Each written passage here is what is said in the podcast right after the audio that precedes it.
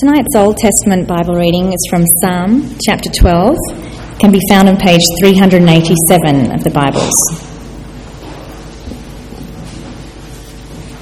That's Psalm 12 on page 387.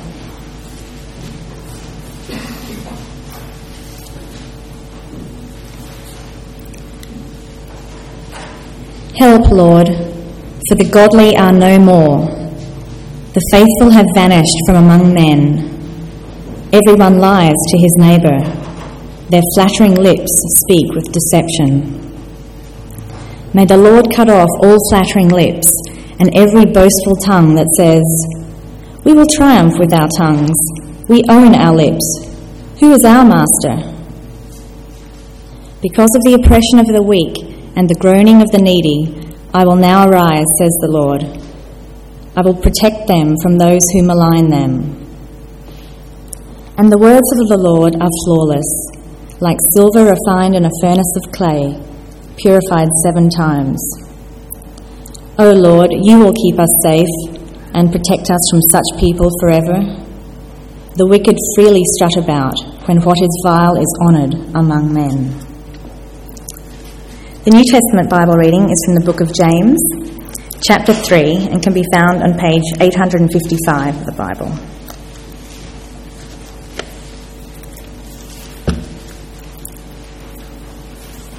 James 3 on page 855, reading verses 1 to 12.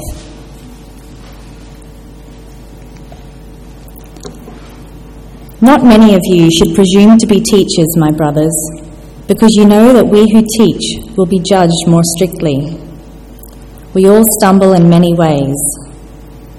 If anyone is never at fault in what he says, he is a perfect man, able to keep his whole body in check. When we put bits into the mouths of horses to make them obey us, we can turn the whole animal. Or take ships as an example. Although they are so large and are driven by strong winds, they are steered by a very small rudder wherever the pilot wants to go. Likewise, the tongue is a small part of the body, but it makes great boasts. Consider what a great forest is set on fire by a small spark.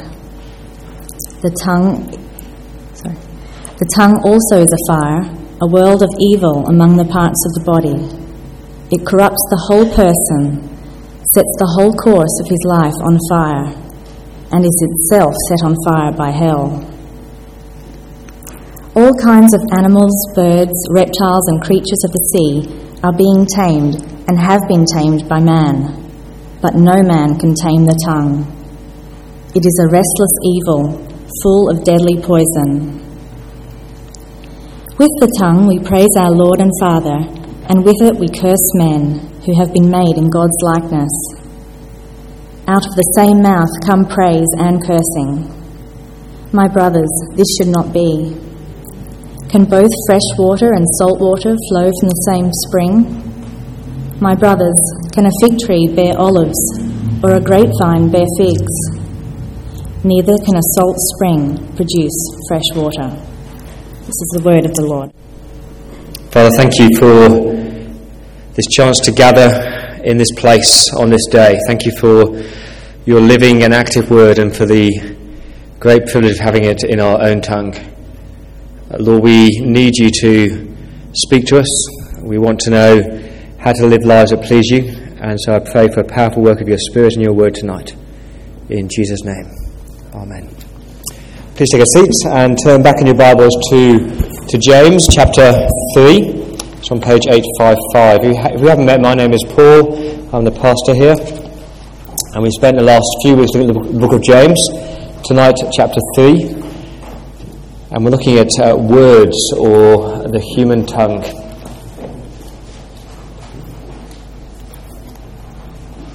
I'm sure you know the playground taunt uh, sticks and stones can break my bones, but, but words can never hurt me. Sticks and stones can break my bones, but words can never hurt me. And we know it's utter, utter nonsense. because words can be the most hurtful, the most destructive, the most damaging things that we face.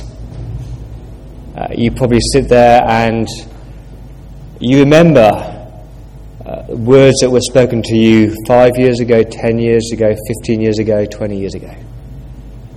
Uh, the words of maybe a parent who told you that they really didn't love you. And those words really hit you hard in the heart. Uh, the words of a, of a school teacher who, who told you when you were six or seven that you were stupid. And just that word stupid just took root in you and you've carried it throughout your whole life. Uh, the words of a, of a lover who says, I don't love you anymore. And those words are really, really painful. Uh, the words that have traumatized you and haunted you, maybe a school friend who mocked you because of your body shape. And you've carried that for the last 10, 15, 20 years.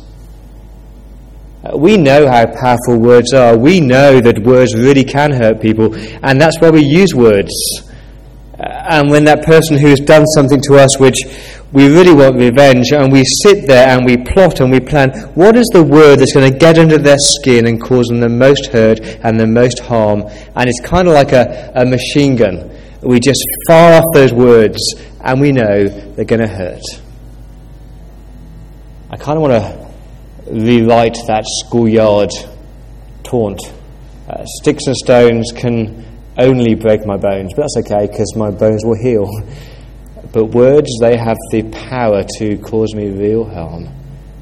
And words have the power to just penetrate my real soul and my heart. And words, words, words, they are really very powerful. Just think of how powerful these words are. I love you. They're powerful words, aren't they? I hate you. For better, for worse, for richer, for poorer, in sickness and in health, till death us do part. Darling, you are so beautiful. You bring me such joy.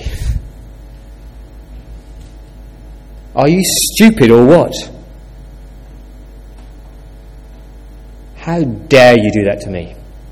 Just the power of words. We, we know, we know what pain it can cause people.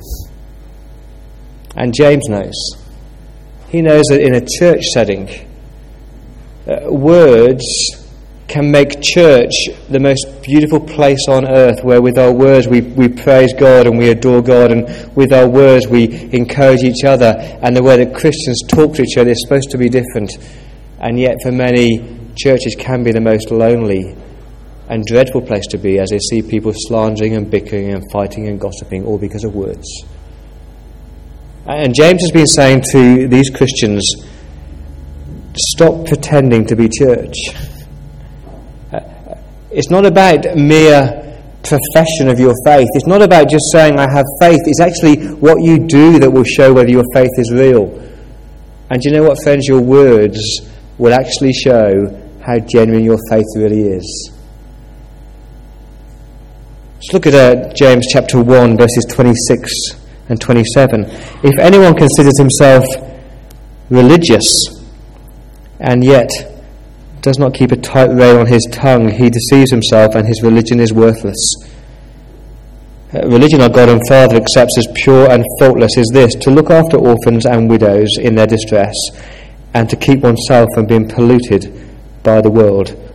Remember those three tests of genuine faith? Are you controlling your tongue? Are you helping the, the needy and the helpless? And are you keeping yourself from being polluted by the world? And the structure of James is this that in chapter 2, he deals with the, the, orphans and the widows and caring for those in need. In chapter 4, he will deal with being polluted from the world. And in chapter 3, it's all about the tongue. And if you're like me, I find my speech and my tongue almost the hardest thing to control. I, I choose that moment of gossip, or I choose to put people down. Let me ask you, who of us here has never sinned with our tongue? the sly innuendo, the untruthful statement, the hasty word, the harmful gossip, the slander. If we didn't sin with our speech, we'd be perfect. That's what James says in chapter 3, verse 2. We all stumble in many ways. We're not perfect. We have many sins in our life. Uh, but if anyone is never at fault in what he says, he's a perfect man, able to keep his whole body in check. It struck me preparing James this week. Do you remember who's writing this letter? Who is James? He is the brother of Jesus. Uh, he lived in the same house as Jesus. He grew up with Jesus. Can you imagine spending 30 years living with this brother who he never said a wrong word and he never slandered, he never gossiped, and even when he was wrongly treated, he never retaliated. And that's what James is talking about, the perfect man. That's what we should be aspiring to if we're followers of Jesus, to be the perfect person. That involves, my friend, controlling your tongue, watching what you say. Let me give you three points tonight. All about power. Words have power to direct. Your words have the power to direct and shape and control the path of your life. Uh, the thing I love about this chapter is that he doesn't give you a list of words that you can say and words that you can't say. He's not into rules. He wants you to understand how, just how powerful your tongue really is and how to control it. Because your tongue, listen carefully, your tongue is actually a master key in your life. And it will be crucial to directing and controlling and shaping the path of your life. Uh, James has got some great examples. The first one's in verse 3. Uh, when we put bits into the mouths of horses to make them obey us, we can turn the whole animal. That is remarkable, isn't it? You've got a, a, an unruly, mind of its own kind of horse. If you've ever ridden a horse, you know how unruly they are. You tell them to, to gallop and they don't gallop, they trot, and tell them to trot and they end up galloping, and you just can't control it. How are you going to control this beast of an animal? And the answer is you get this tiny, tiny little bit and you stick it in the, ho- in the mouth, mouth of the horse, and with that tiny bit, you, you direct its path and you can t- control it. Or, or take massive ships. Verse 4 take a ship, for example. Although they're so large and they're driven by strong winds, they are steered by a very small rudder wherever the pilot wants to go. I don't know about you, but um, I'm a bit perplexed by this Australian obsession with ships and boats. And every time a massive boat comes into a harbour, Sydney kind of stops and everyone gets into their cars from Penrith and drives to the harbour to see a, a big floating vessel. What is it? Uh, the Queen Mary, okay, she is 310 metres long. That's almost half a kilometre long. She's 55 metres high, and she's got a rudder which is maybe, what about, I don't know, three times the size of Lecton? It's tiny. But with this tiny, tiny rudder, the pilot can steer that massive, massive floating vessel. And according to James, same with your tongue. Likewise, the tongue is a small part of the body. It is small, isn't it? It's not as big as a hand, it's not as big as a foot, it's not as big as your back, it's tiny. But with your tongue, you will shape your path and direct which path you're going to take. I think what he's saying here is that a bit like a, a horse, uh, internally we can be really unruly and our minds can be completely out of control. But the way that you choose to use your tongue will actually either control that or be out of control. Let me give you an example. Uh, you've got bitterness in your heart. And somebody's really offended you and you're really angry and you're bitter. That's the internal force at work. Now, you can choose to, to clothe that bitterness with a word full of bitterness. And if you do that, you get on a path called bitterness. Or you can choose to take that bitterness and with a word you can clothe it with kindness and forgiveness and gentleness and when you do that, you are going on a completely different path. A word shapes your direction. Or take the external forces, the winds and the storms like a ship, but the winds and the storm of life, you know. Someone says to you the words, you are retrenched. And that's the external force. And you've got a choice. You can moan, you can demand your rights, you can slag off your boss with your tongue, you can boast about how good you are, or you can choose to clothe that with a word which is just dignity and trust. And that will direct the path of your life. See how the way that you use your words will take you down one path or another path. And your tongue is kind of like all out of proportion to its size. I've only just got this this week. You know, I often don't think that my, my tongue is so crucial to the path that my life takes. And James says, no, no, your tongue will shape everything that you do. And he's spot on. Your words matter. Uh, because, secondly, words have the power to destroy. Uh, James chapter 3, verse 5. Consider what a great forest is set on fire by a small spark. The tongue also is a fire it's a world of evil among the parts of the body. It corrupts the whole person, sets the whole course of his life on fire, and is itself set on fire by, by hell. He says, just like a spark, tongue has a, has a potential to cause utter devastation and massive, massive destruction. I don't need to paint a big picture, do I, about how a forest fire can start by a spark, because just two weeks ago, down in Victoria, we have seen the utter, utter destruction caused by a small spark. You know, you've seen those pictures which they look kind of like a war zone of cars that have been burnt out and, and trucks where metal has just melted and animals, there's their carcasses lying around and houses have been destroyed and it's just grey and it's ash and it's utter destruction. How did that start? By a small small spark, bit of ember, and the whole thing goes alight. And James is saying, it's just like your words, my friends. One small word can cause utter destruction. You've got to be realistic about what, how evil and powerful your words can be. Let me read you some verses from Scripture to show you how God sees our, our natural state, our sinful state, uh, uh what our tongue is really like. Romans 3 says this No one's righteous, not even one. Our tongues are open graves, our tongues practice deceit, poison of vipers on our lips, and our mouth is full of cursing and, and bitterness. You remember when um, Isaiah painted that picture before the, the heavenly throne? He says, uh, Woe is me, I'm a man of, what does he say? A man of unclean lips. Proverbs 12 reckless words pierce like a sword. Uh, Proverbs 16 the scoundrel plots evil and his speech is like a scorching fire. Or James chapter 3 verse 6 the tongue is a fire, a world of evil among the parts of the body. It corrupts the whole person. It sets the whole course of his life on fire and is itself set on fire by Gehenna, by hell. Or down in verse 8, it's restless evil full of deadly poison.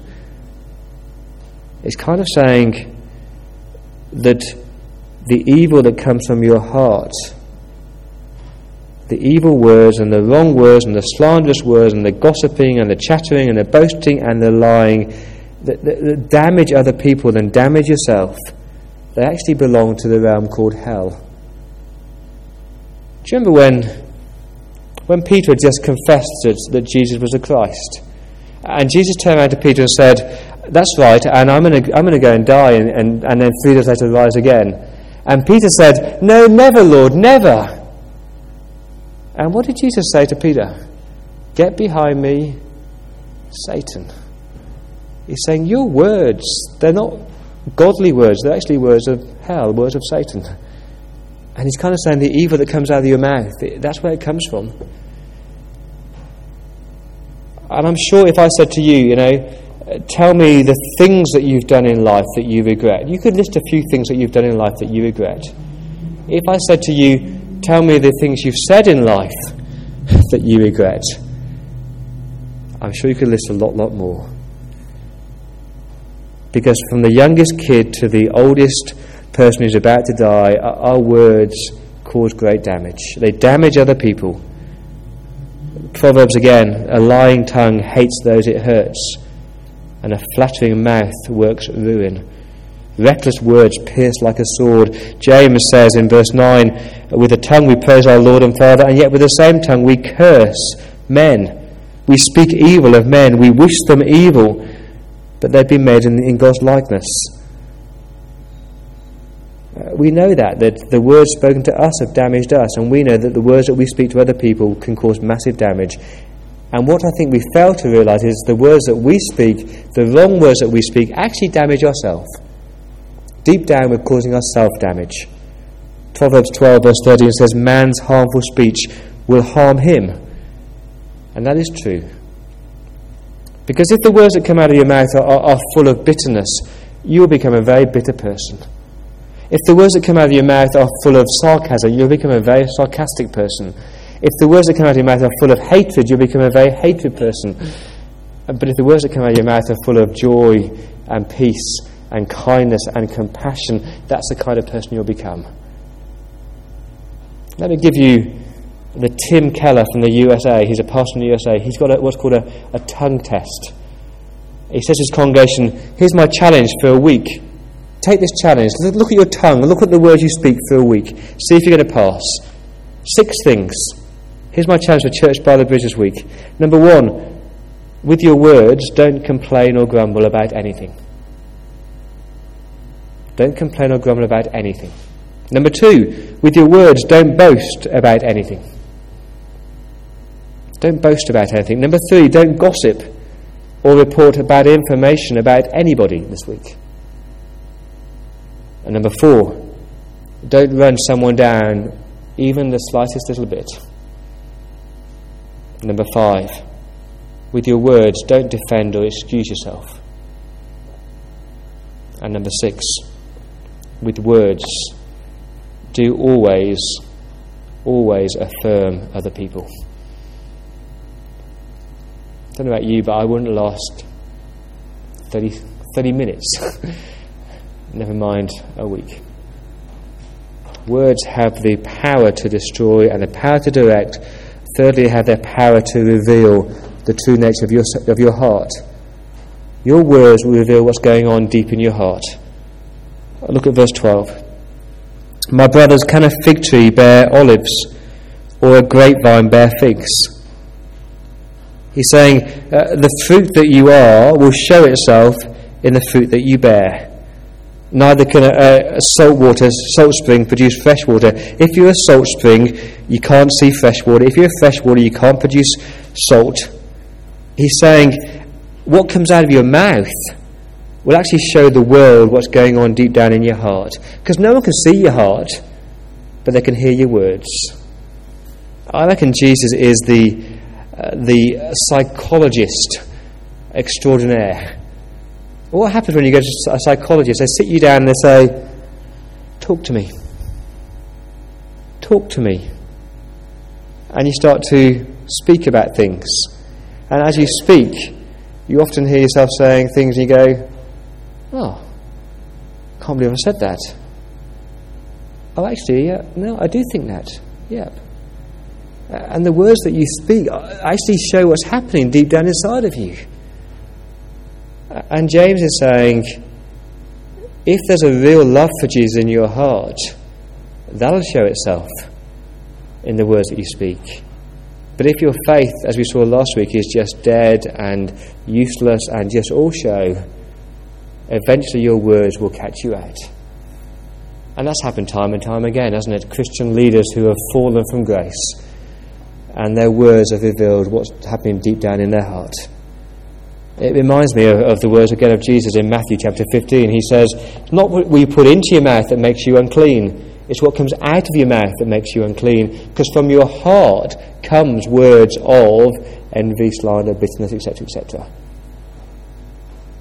So, my friends, watch your words. So I'm going to say tonight, watch your words. Look at me at verse 1. Uh, not many of you should presume to be teachers, my brothers, because you know that we who teach will be judged more strictly. We'll talk about teaching in a sec, but look at those words will be judged. Not just a teacher will be judged, but we will all be judged. You've got to understand this. As a Christian, you're saved by grace. If you come to the cross, you are forgiven and restored and redeemed. And yet, in that last day, you will stand before God, called His Son, called His daughter because of Christ. But we're still going to be judged. Judged on what God has given us and how we've used it, and how we've used our words. And then Christ will step in and say, It's okay, I paid for that.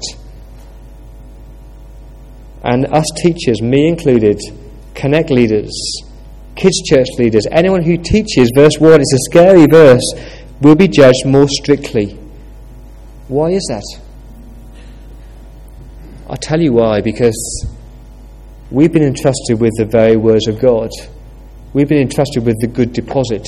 We have the potential to lead people towards uh, heaven and eternity uh, and a loving, joyful relationship with Christ, or we've got the potential to lead people down a path called hell. And the words that teachers speak will either teach the truth or they'll teach error.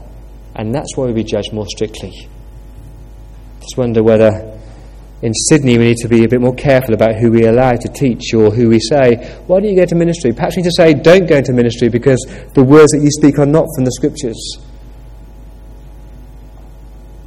I keep meeting people, and this is scary for me, who talk about a sermon they heard of mine or a conversation that we had, and something I, I said to them, it, it, changed their life, and they took a different path. And I keep having to remind myself that every time I stand here and teach the Word of God, be careful about what you say. It's a serious calling.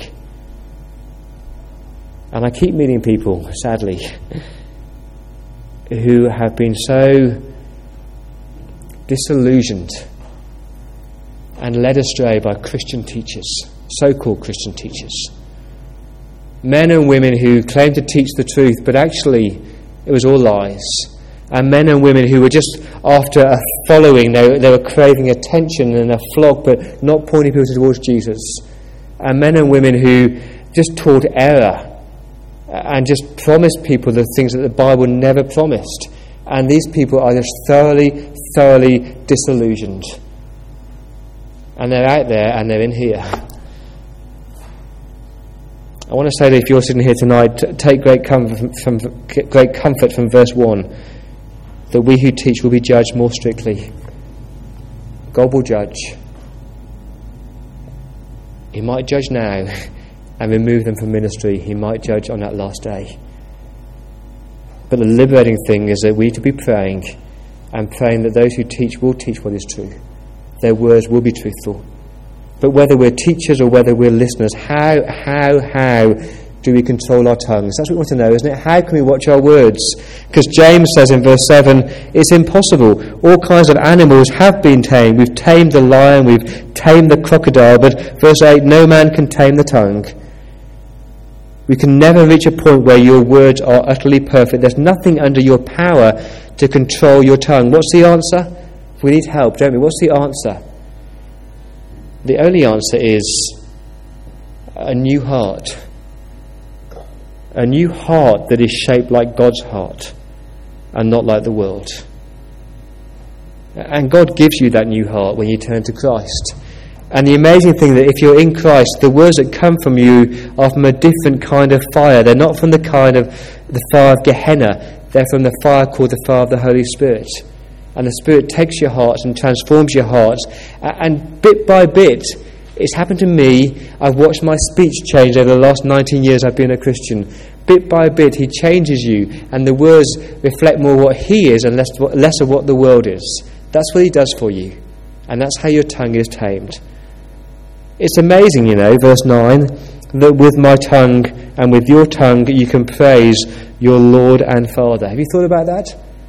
He has given you words, beautiful words that can adore God and, ex- and say how magnificent God is and glorify Him as God. And like the Apostle Paul, you can say, uh, Praise be to the God and Father of our Lord Jesus Christ, who's given us every spiritual blessing in Christ.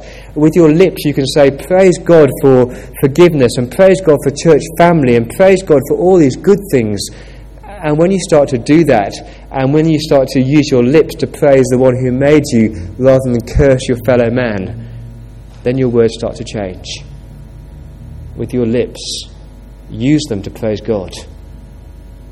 and with your ears, please listen to the Word of God. Because God uses words. Have you thought about that? God chooses to use words to communicate. He knows how powerful they are. And the words that He speaks are words like, You're my son. You're my daughter. I have lavished my love on you, and you are deeply, deeply loved. And if you're here tonight and anyone has ever told you that you're not loved, and maybe those words of a father or a mother or a friend have haunted you all your life, listen to the words of God, not the words of man. A father who says, I love you, and I've shown you my son, Jesus Christ. Listen to those words and allow those words to transform the words that you speak.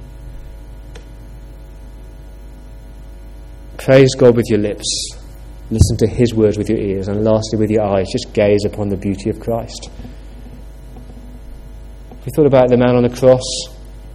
He was the perfect man of verse 2. And you know, as they walked him to Calvary, they flogged him and they spat on him and they beat him and they mocked him. And what does the Bible say? Did Jesus ever turn around and say, How dare you, I hate you? No. No deceit was found in his mouth. And when they abused him, he remained silent. And as they crucified him, what did he say? What did he pray? Did he curse men? He said, Father, forgive them.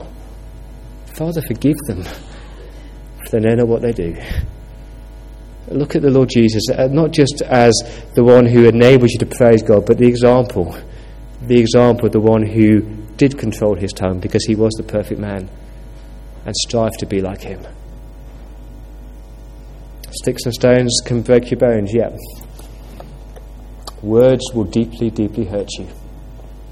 But your words, the words that you choose to use, can either cause great hurt and great harm or great glory to your Heavenly Father. Let me pray.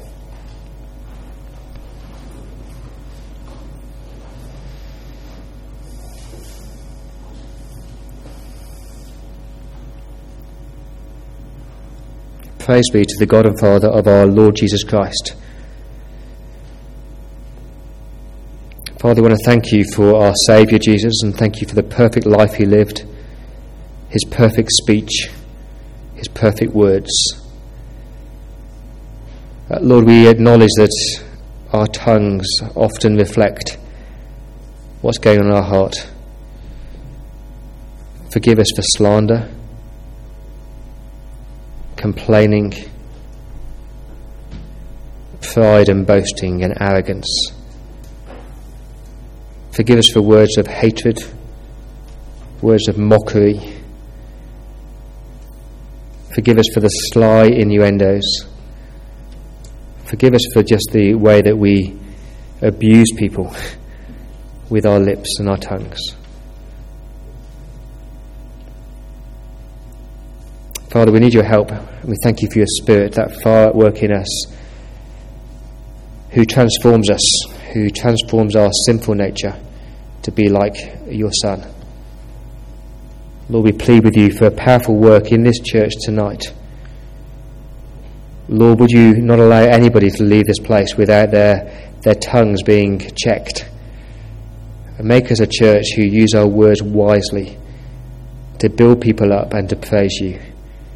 And I ask that for Jesus' sake.